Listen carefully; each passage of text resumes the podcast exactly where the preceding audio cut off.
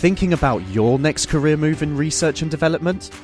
Then it's time to make your move to the UK. The nation that's investing 20 billion pounds in R&D over the next 2 years. The nation that's home to 4 of the world's top research universities. The nation where great talent comes together.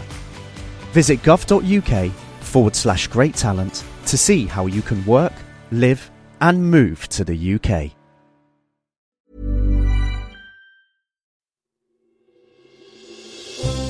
Question of the Week from the Naked Scientists. Hello and welcome to Question of the Week. And this week we are delivering you an answer to this question from Pavel. On one of the Naked Scientist programs, it was mentioned that a newborn baby has initially sterile intestines and gets most of its microbiome during the passage through uterus and vagina. What happens to children that are brought to this world via a caesarean? The microbiome is a collection of bacteria that exist in and on you. It's an ecosystem in its own right, and issues with a person's microbiome have been linked to a litany of diseases. So it's important, if we can, to put the best foot forward. So, what happens to the microbiome during a caesarean section? We reached out to Peter Brocklehurst from the University of Birmingham for an answer. It depends on whether the waters around the baby are intact or broken at the time of the caesarean section. If the caesarean section is done after the waters around the baby are broken, whether this is in labour or before labour starts, then bacteria from the mother's vagina can reach the baby and be present in the baby's gut at the time of the caesarean section. We believe that the longer the waters are broken, the more likely the varieties of bacteria in these babies will resemble those of a baby born vaginally.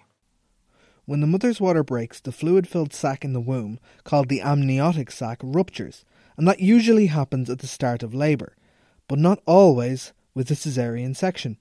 Babies born by caesarean section with the waters intact, which is more than half of all births by caesarean, pick up bacteria from the environment.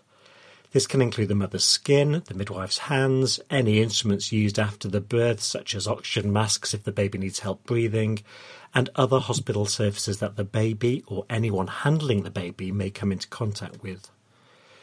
Our research showed that babies born by caesarean section with intact waters were much more likely to have bacteria in their guts which are found in hospitals, and some of these potentially harmful bacteria were resistant to antibiotics. Sometimes a caesarean section is a medical necessity, but there are many reasons a mother may choose to have one, both medical and personal, and these reasons are totally valid. But given our continually growing understanding of the importance of the microbiome, it's worth understanding what happens at all stages of life. We don't yet know what this means for babies in the long term. Once babies start feeding and being exposed to all sorts of other bacteria as they get older, the types of bacteria babies have in their guts changes and becomes more similar. But even after six months, we still found more potentially harmful antibiotic resistant bacteria in the guts of babies born by caesarean section. Thank you, Peter, for doing the labour in bringing us that answer. Next week, we're looking into this question, which has been getting on Matt's nerves. Do all humans have the same number of nerve endings on their skin? And if so, do those of us who are bigger, either taller or fatter, have the same sensitivity of a given area of skin reduced? So what do you think? You can email chris at thenakedscientist.com, find us on Facebook, tweet at Naked Scientists, or join in the debate on the forum.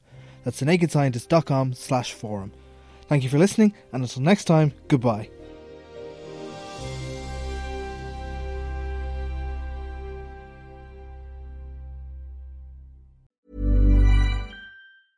Thinking about your next career move in research and development? Then it's time to make your move to the UK. The nation that's investing 20 billion pounds in R&D over the next 2 years. The nation that's home to 4 of the world's top research universities. The nation where great talent comes together. Visit gov.uk forward slash great talent to see how you can work, live, and move to the UK.